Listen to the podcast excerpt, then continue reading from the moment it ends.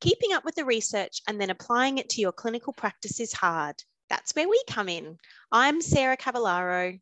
And I'm Mim Rodder, and we are pediatric OTs who, through this Research and Reality podcast, aim to help you better examine the research and then interpret that into the practicalities of reality for the families you work with. So join us for the adventure. Adventure!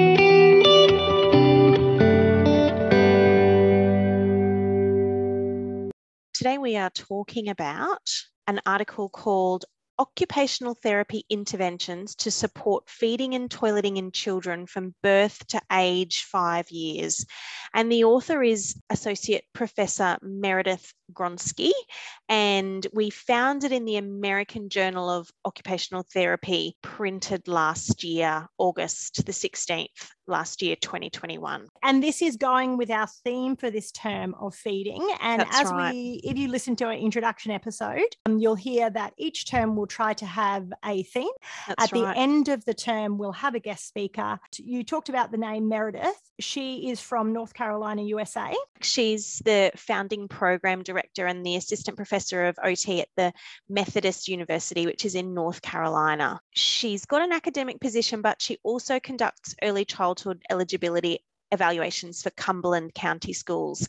And I don't know the ins and outs of the way that the US works their early intervention, but I know that they have a system, I guess, similar to kind of our NDIS ECEI program called Early Start, where kids who get a standardized score on an assessment that's below a certain percentile rank are eligible for some sort of government funded early intervention. So it sounds as though she does some assessments for that as well. She is in an academic position. She has a clinical background, and I think that comes Mm. out quite strong, strongly in this article. It as well. does. Yeah, I agree. Yeah. Now, when we were both researching the impact factor of this journal, uh, I believe we got different numbers. I just, I just Googled it and got 2.23. Yes. and and I have since I've done some learning myself today about journal impact factors and I have since learned that the journal will have a different impact factor every year. And you know what? That's probably a good question for Anu. If you're new to the podcast, we'll just have a short section and we ask her a key question, often relating to the article that we've reviewed or a general question that Yep. will help us all get a bit more of an understanding of research Yep. and get our heads around some of these terms. The idea is that we're presenting this information to you as clinicians, as fairly newbies In your ballpark. Yeah. to the back to Mm. the articles one of the things we ask is what the clinical question That's right. was Meredith is aiming to give us a practical application of best practice in resolving feeding and toileting issues in a young child. And it's a case report of a little person receiving early intervention services. And it outlines the OT assessment and intervention processes for supporting this child's activities of daily living in the home and early childhood education setting. this is a case study and when you look at the hierarchy of evidence case studies are sort of quite low like expert Yes. opinion is the lower Yes. one below that but then case studies is next but what is really interesting about this is that it's a case study but meredith describes it as an evidence connection article which i haven't come across that term before Yeah, it's beautiful. they've looked at some systematic reviews that were published in march or april 22 The year 2020 before. Yep, issue 2020. Yep. the American Journal of OT, and then she's applied those things to That's an actual right. case study. it's interesting in my mind there was no information about whether this was a real or an imagined case study which i thought was really interesting and i i kind of read it and then i thought oh did i miss it did i miss whether it was real or imagined and so i kind of went back and had another look and i couldn't figure it out so i don't know i guess you know that's one of my comments about this article is i'm not sure whether it's based on a real little person and a real therapist or whether it's a hypothetical case study that's pulling the evidence in. Yes, I know what you're saying, as in she's giving an example. Like Yeah.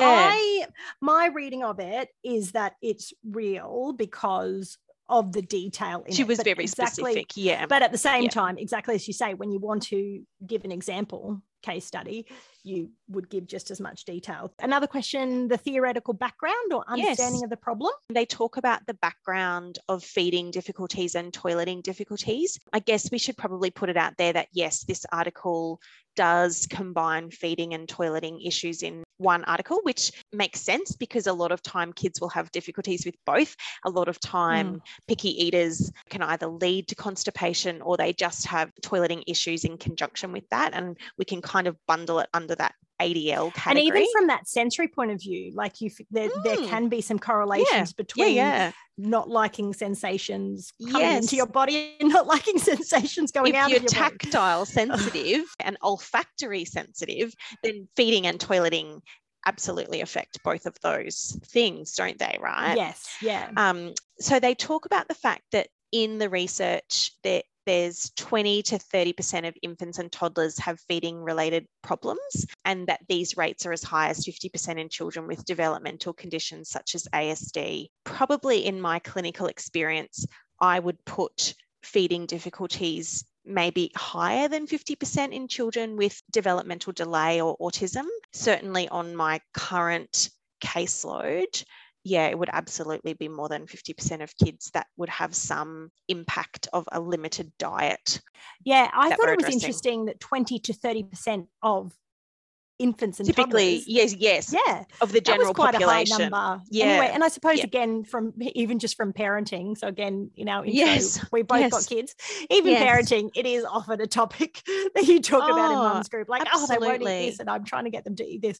So even though the number surprised me, just reflecting now, I'm like, actually, we all stress about Yeah, how and I our think children's eat. you know that that stat is for infants and toddlers but you know my girls are 12 and 9 and in my friendship group it would still be a topic Yes. of conversation around food and what kids will and won't eat and anybody's got tips for family meals and you know all of that sort of stuff Yeah. so those stats are great and we can probably i think it's safe to say that those stats are fairly conservative because it's a case study it's just a sample size of one and it's a little guy who at the time of the case study was two years and nine months, so 33 months old. And he's got a history of frequent ear infections resolved with grommets.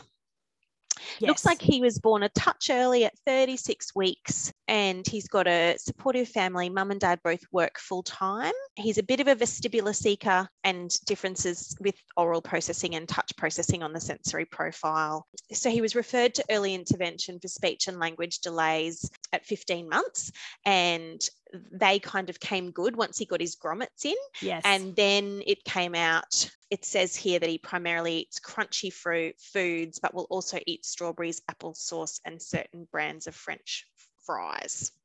What I liked about the referral system was Yeah, he came in with speech and language, but then obviously it's a multidisciplinary team. That's right. And when the parents said, Hey, we're actually concerned about some of his feeding, we're Yes. concerned about some of the toileting, yes. then the OT could get involved as Yeah, well. So I thought that was absolutely. lovely. Yeah. One of the concerns that his parents had is that they're giving him a separate meal of just his accepted foods and eat their own meal later. And he also has some behaviors at at the dinner table. So he gets up from the table frequently, he throws food and gags on those unfamiliar foods, which again, you know, it's a fairly typical presentation in my mind of a little guy at that age that we would see maybe come for therapy. And so then they did they did use a number of assessments. The occupational therapist in the early intervention team, so the sensory profile, the Miller Yep. function and participation scales, the behavioral pediatrics feeding assessment scale, parenting stress index. Two of those are familiar to me, two of them aren't. And maybe in the Facebook group we can discuss a bit Mm. more some of those assessments because I think it's good to delve into some of the pros and cons of some of those assessments. But just for Yeah. now, it's good to know. What I really liked about the therapy, the actual intervention presented, is that they really did get into the home environment. And so they actually went into the parents' place at dinner time Mhm. and observed them at mealtime and Mm. gave at that dinner time, which stressful period Mm. um, and gave them strategies there. And then they went into the daycare centre with the teaching assistant and gave Yep. them strategies there. The other thing I really liked about the therapy is the really strong focus on caregiver education and coaching. At no point in the article did they talk about the therapist doing anything with the child. The interventions that they used were caregiver education, you know, um, coaching around problem behaviors about of, of mealtime, encouraging the educators to use peer modeling and caregiver education. And I think that that's a real emerging role for OT. And it's showing us that that's where the evidence is, which I Mm. think is great. I'm familiar with the coaching approach of OPC, which is occupational performance coaching, and that's Fiona Graham's work. She uses a fairly standardized structure. So at the end of the session, you help parents set a target, you explore their options for strategies to achieve the goal, and then you document really specifically what those strategies look like within the context of daily and weekly routines. To me, that's a really typical kind of occupational performance coaching structure. And it seems as though they use that. And they've actually cited Fiona Graham a couple of times, I noticed in the article. There is nothing wrong with the traditional type, well, we might find in the research there is, but sometimes you do need specific teaching to the children but this concept of and it has always been occupational therapy Yes. this whole idea making it part of our the, the child's occupation or the parent's occupation actually making it part of their routine and not trying to overload them with more things to do Yeah. but trying to attach it to things that they already do um so yeah And I think using, um, you know, with us using a questioning approach with parents, we all know when you're the one that comes up with the idea, you're more likely to do it, aren't you? There's studies of babies learning to walk, and when a parent holds their hand and stands them up and helps them to walk, there's not as many neurons firing as when a baby pulls themselves to stand and weight shifts along a couch. We know that when you come up with the idea and you are driven to do that, you get more neurons firing in your brain. And if we apply that to adult learning, if we're using a really careful coaching approach where we're supporting caregivers to come up with the strategies themselves, then not only are they more likely to do that, but I think they're more likely to remember the strategies and for those strategies to be laid down neuronally. and tailor those strategy strategies specifically to their child they exactly as you say they Yeah. they're the expert in their child right. And I know we're focusing on feeding, but in the toileting section, I'm sure they were talking about one of the strategies was a sort of reward app that used one of his favorite cartoon Yes. characters. So even though we are concentrating on the feeding side, that jumped out at me as well, Yeah. going, hey, they actually, whether, whether that was a combination of the parents, Yeah. the therapist, or, or whatever, like they did find something that was really specific to him. and it's child centered, right? I've just copied and pasted a little bit straight out of the article, Mim, because I just thought it really gave a nice summary of the systematic review that this is based on. Oh, so Oh, yes. their intervention is based on strong evidence for parent behavioural training programs to decrease parental stress and undesired mealtime behaviours. Strong evidence for repeated exposure feeding approaches to increase food acceptance, which is like our kind of what our SOS approach is Mhm. moderate evidence for parent coaching regarding non punitive toilet training language use to reduce toileting refusal, and moderate evidence for family centered routine based interventions to improve parenting behavior satisfaction and well-being. So I imagine that was probably the summary of the systematic review that was done the year before in 2020 and that's the kind of what they've used the evidence that they've used to design their therapy approach. and yeah and that's what i love about this article again they've sometimes a systematic review can feel a little bit overwhelming but they've said okay we've taken systematic review and this is what we've taken out of it and you can right. link exactly the strategies Yes. that they suggest yes. to tho- those exactly. evidences yeah that makes it so practical and and so easy right? I'm i'm a really visual person and so one of the things i like to do in my own practice is to print out things like exactly like that yes. things that i've just said and i stick them up. I've got a notice board in my therapy room and i stick them up because when they're there all the time it helps me one it helps me plan my therapy sessions but more importantly, it helps me to to help parents understand why I'm doing what I'm doing. Yes. And if I can say to them, there's strong clinical evidence for this, it helps us build the relationship, but it also helps them understand and make the connection between what I'm doing with them and what we want for their child or the goals for the child. The goals.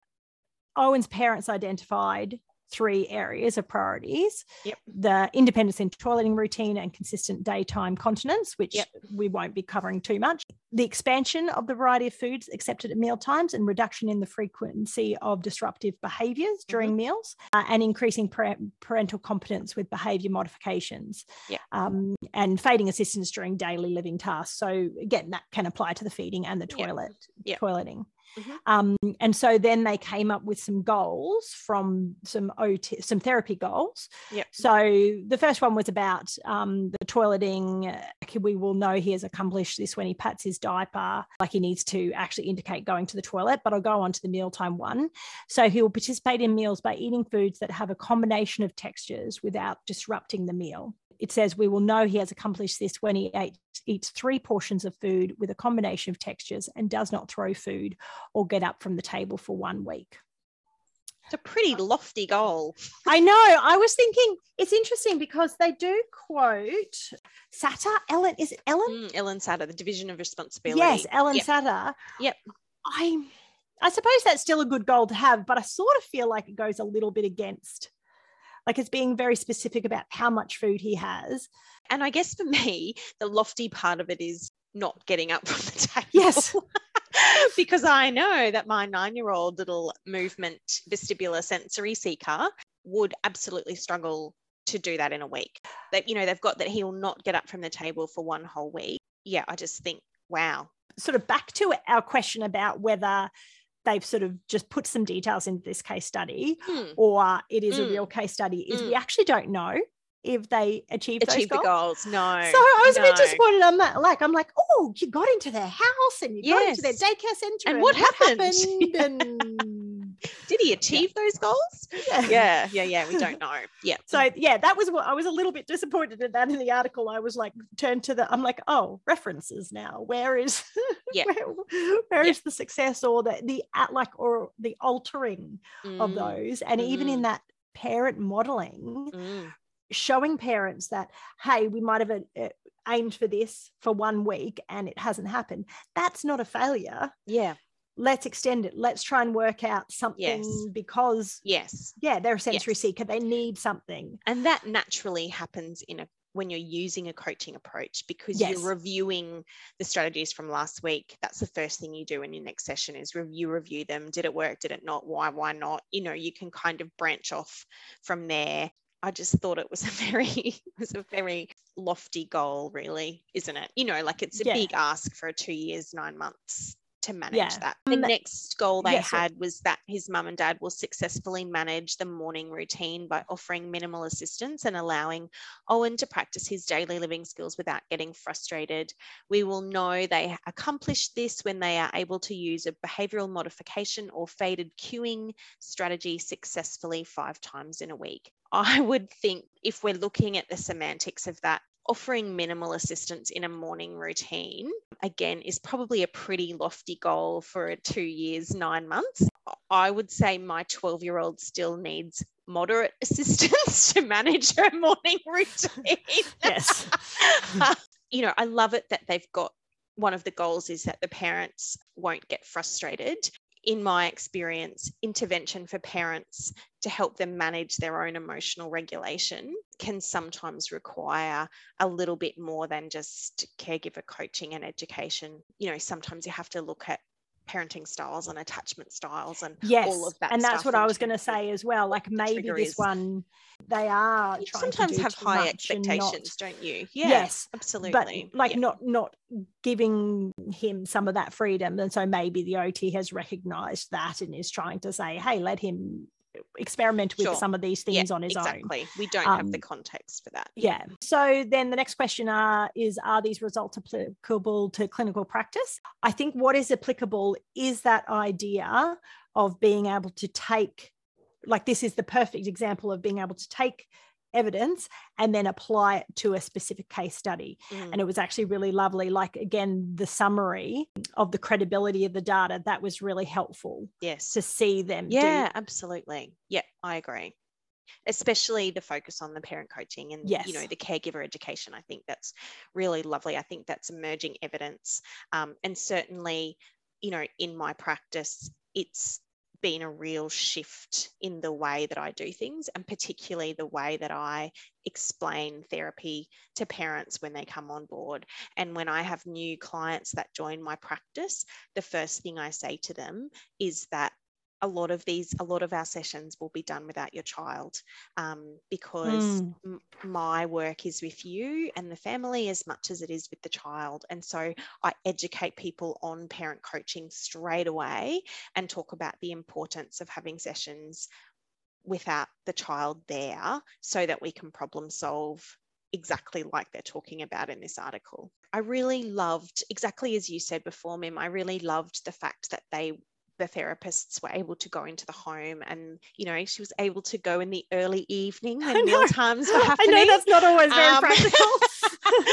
I'm just thinking about most private practitioners are really overworked and Mm. stretched for time. It is my experience that ringing up a private practice and asking for an early evening home visiting time slot is like finding a piece of gold in my backyard. I'm not sure that it's going to happen. That's really nice in theory, but I think we just need to be creative about the ways that we Well, I do that. wondered, just as you were talking about that, I wondered whether, like, again, we have lots of modern technology, videoing a meal yeah yeah yeah absolutely and and, that's what i get families to to do a all session. the time Yeah. yeah yeah yeah i even get families to do that you know obviously we don't want to cause the child any harm or embarrass the child but some fa- some families like to video their child's some of their behaviors because it helps give me an example of what they're doing and how they're dealing with it as well That's an option when, uh, in the ideal world, it would be lovely just to saunter into somebody's home and say, "Yep, we'll be Oh, there." dinner time Right. yes But interestingly, sometimes someone having someone else in the home may actually Mm. not always show you a real of course yeah scenario course, either. that's right And so Yeah, yeah. maybe the video idea is a, a better idea. There's one more thing. I really liked the way that when they phrased their goals, they wrote, We Yes. will know they've accomplished this. And I guess in my mind, it's got me thinking for NDIS, you know, we have to comment on children's goals as it relates to their NDIS plan. And I often do a goal setting and intervention plan with families. And I'm wondering whether I might add an extra little column in that about how we will know when they've achieved that. Yes. Because I think it's really nice. And, you know, we just talked about maybe some of their expectations maybe being not realistic. I think the process is good. I think the idea is good. I think it's nice for parents too to be able to manage expectations because if Yes. the parent wants the child to not get up from the table for a week, then we can have conversations about whether that's realistic or not. Yes, for a Um, two-year, nine-month-old Yes, that's right. who's a sensory seeker. That's Yep. right. Yeah, yeah, that's right. So that probably that's the other thing that I would add into, you know, things that I might change in my current practice after reading Mm. this article. And I was just going to say in the conclusion as well, just some of the terms they use, which are lovely to see sort of familiar terms like reinforcement, chaining, shaping, exposure strategies to improve some of that mealtime success and that parent confidence as well, forwards and backwards chaining and Yes, all that lovely stuff. Yeah. yeah and i'm i'm hoping that people will talk a little bit about the division of responsibility Yeah. Uh, i know that's a real passion for her and so hopefully when we do the session with her at the end of this term you know, a lot of the emerging psychology and parent parenting, gentle parenting literature, there's a really strong move away from behavioral approaches and reward systems. And yet it still seems to be the basis for a lot of our feeding therapy evidence. And I don't, you know, I'll be honest, I don't do a lot of feeding therapy in my clinical practice. I don't love it. So I don't take on clients primarily for feeding therapy. If I've got an existing client who needs a bit of feeding, I will do it as one aspect of our therapy process or to or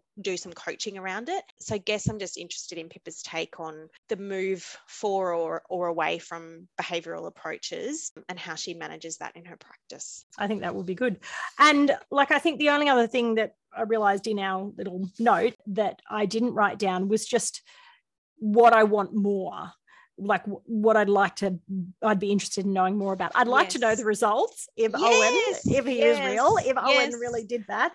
But yep. it actually makes me want to go and read that systematic review yeah, as well. I agree. So I yeah, think both I there was it was the systematic review and it was the uh, occupational therapy, the American OTA's occupational therapy practice guidelines for early childhood birth to 5 years. Yes. I think that that would be good to have a look at as well. So maybe we might have some time to, with all the time oh, that we oh. have, but some time to look at that. Never ending, is it? Hey, Facebook. there's so many things that we can we can look at over. And the hard thing is that bit. you read an article like this and you're like, yeah, I enjoyed that article, and then you're like, oh, they referred to that article. Yeah. Oh, maybe I'll have a look it's at like that. Like a rabbit warren, isn't it? Yes, yeah, yes. yeah, yeah. Oh, it's completely crazy. Yep. Well, I think that concludes this session, and we will see you in a fortnight and please let us know what you thought of the article or maybe what your implications for clinical practice are. Or if you've got any questions for Pippa, flick them our way. The Facebook page is live. We'll put a link to that in the show notes and you can send us your questions for Pippa. It's time for our Ask Anu section where we ask Dr. Anoo Bhopti from Monash University a research question to generally expand our knowledge. Welcome, Dr. Anu, to our first section of Ask Anu. With this first one, we were just going to ask the very basic question of what is quantitative and what is qualitative research. So I know a number of our listeners may already be aware of this, but it's always just good to start with the basics so we know we're all working on the same baseline. So I'll just start by saying that qual qual and pardon if I say qual and quant. So qualitative and quantitative approaches actually should not be viewed as polar opposites. Instead, they actually represent different ends of like on a continuum, according to me. So sometimes a study can be more quantitative or more qualitative or vice versa. So depending on what is it that we're trying to find in the studies, what are we after you choose your design. So generally the qualitative research we say is a means of exploring and understanding meanings of things or what or individuals perspectives or group perspectives on on certain social or human problems process involves questions procedures and data usually we will be collected in particular setting in a particular style there will be either interviews or focus groups. It, there will be a system. So both are very rigorous. So mm-hmm. it's not that just because it's qualitative it's not rigorous. We do have to follow a lot of rigor when we when we conduct qualitative research. So we have to provide details.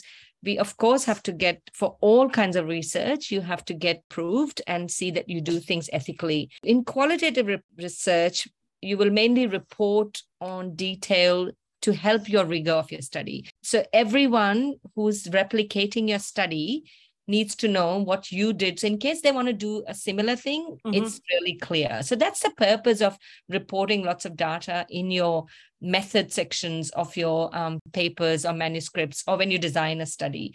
So you got to give detail of that. You have to give details of how are you going to analyze this data? How are you going to firstly collect it in a really good way that is um, rigorous?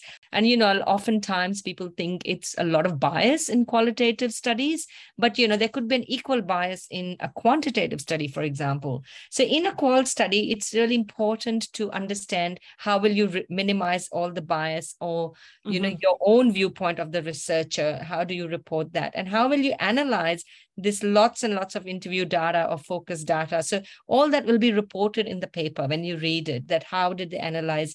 Did they do it you know deduct it or did they do coding or did they make themes and things like that? So there is a process which is well defined and needs to be used and needs to be reported in the paper that this is what we did. And that that should really lead you as a reader to say oh yes looks like this this researcher did really sound qualitative research and that and and to make it more meaningful how many participants did they use? So we always talk about the sample we always talk about numbers but we always talk about consistency in the questions that were asked. In a qual study very often you will have a very good plan but then the participant says something and the plan changes. Yes. Yeah. Yeah. So that is actually absolutely a wonderful thing in qual research is because you want to capture that but sometimes at the end, so you've captured all of that in your interview and you sit down and you think about oh, these were all wonderful things, but uh, they're actually not relevant to your question. So you have to not take everything when you write a paper. So those are real processes. And that's why you need two people. You you just can't have me and Nubopti going on her merry way collecting qualitative data. If I don't report that I had another coder or I had another reviewer to review my codes or my themes, then it can be questioned that why why why it's so your own bias can come in your study. Plus, it's really about reporting what is it that the, the participant wants? It's their point of view and it's a contextual understanding and it gives you rich and deep data. A lot of times there will be in, theories will emerge out of qualitative research so that you know i'm trying to study perspectives but out of that i come up with a theory. Now the difference in quantitative research is that it's everybody knows it's all about numbers. So I'm not going to say that's the obvious difference. But yeah, it is about uh, numbers, but it starts with the researcher's question. A, the researcher's point of view. So even qual may, but at the end, we consider what is it that the participant is saying.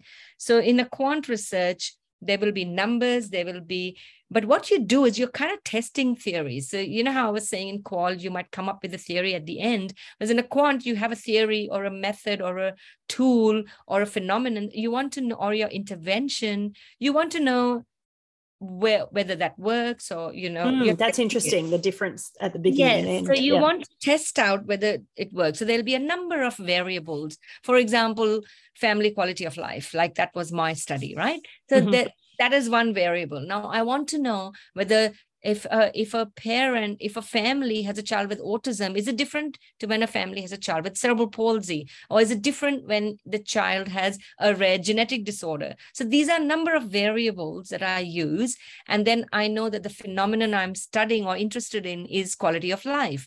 So i will find a tool and i can already see how I am going towards a quantitative study method because I want to know whether the impact of having a diagnosis, what is the impact of having a, an autism versus CP versus uh, you know, uh, developmental disability diagnosis on quality of life. So I want to study a relationship, but I'm not creating a new theory here.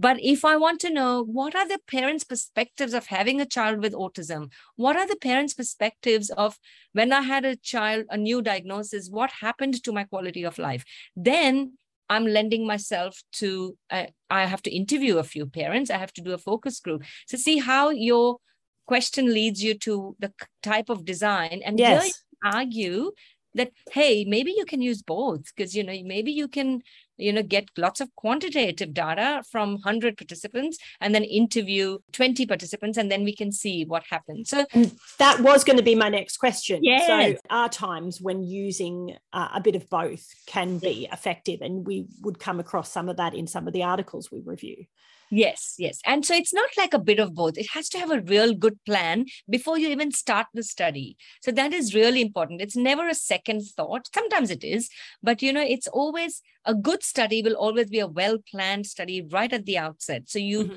you have a very clear question because you might be a researcher really interested in i really want to find about meal times.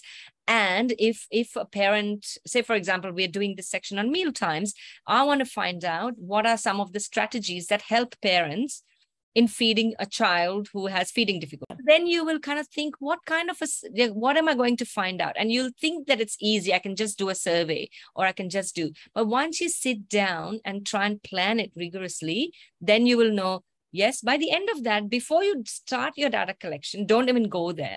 Okay. Till you have a really good design.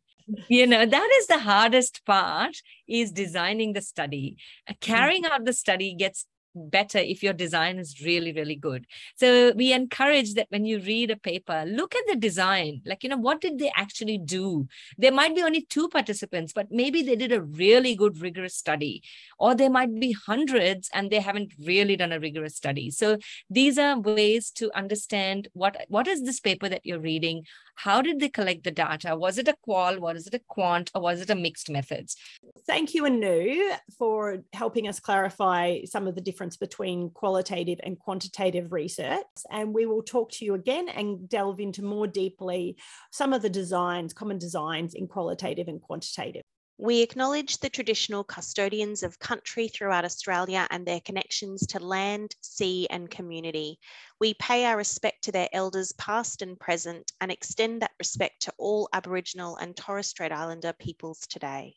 We're excited to announce the date of our first live podcast in which you can join us. This will involve us interviewing Pippa Van Wyk, a pediatric occupational therapist, and she has extensive experience and passion in the area of feeding. And she picked one of our research articles this term. Pippa will share insights into her work as a feeding therapist and help us understand how her article of choice has shaped her clinical work. We're holding the podcast recording on Wednesday, the 7th of September 2022 at 8 p.m. Brisbane time. And we'd love you to submit your clinical questions beforehand so that we can send them on to Pippa. And you can do that by emailing us at research and reality at exceptional kids.net. So that's research and reality at exceptional kids.net. And you will have the opportunity to ask questions on the night. But if you can send the questions, that means people will be able to prepare and answer those questions more thoroughly. So remember that this is a complimentary invitation for our listeners out there who have listened and supported us for the first term of our podcast. So thank you and tell others about the opportunity. If you can't make it on that particular evening, a recording will be released on the podcast. So don't worry, you will not miss out. Details of signing up for that are available in our show notes and on both our Facebook page and Facebook group. Our second announcement is that Pippa Van Wyk and her colleague, speech pathologist Carly Betts, are holding a two day introduction to feeding basics assessment and intervention workshop on Friday, the 2nd of September and Saturday, the 3rd of September. Again, a link to that workshop is available on our show notes and through our Facebook page and group. I know it's very short notice, so get in there because that will be a great opportunity if you live in Brisbane. Unfortunately, it's based in Brisbane.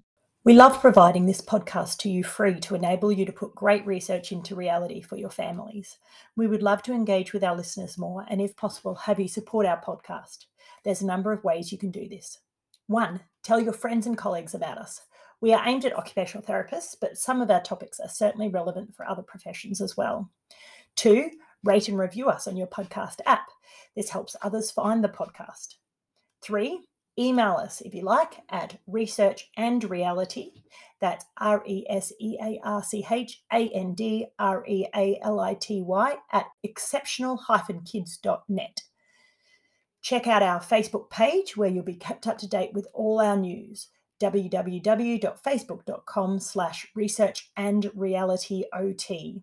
That's research and reality OT.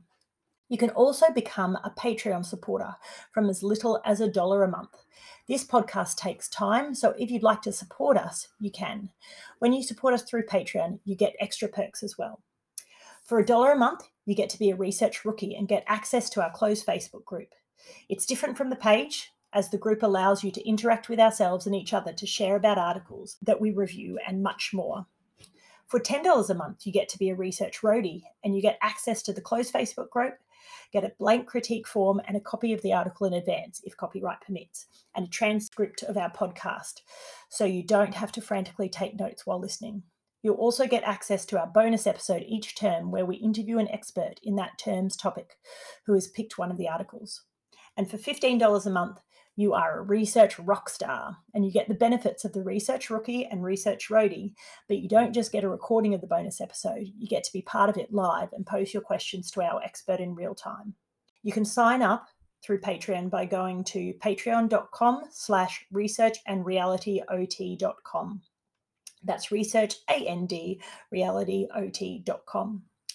So there's heaps of ways to get involved, support us, and engage with the Research and Reality podcast more. As our first supporters, we'd like to thank you for listening and give you the Research Rockstar perks for free. Just email us your details and you'll get all the Research Rockstar perks for free the rest of this year. That's 2022, including being part of our bonus episode on the OT role in feeding therapy with Pippa Van Wyk. After this term, though, we'll be making the Facebook group a closed group, so get in quick. And feel free to still financially support us via Patreon for the rest of this year if you wish.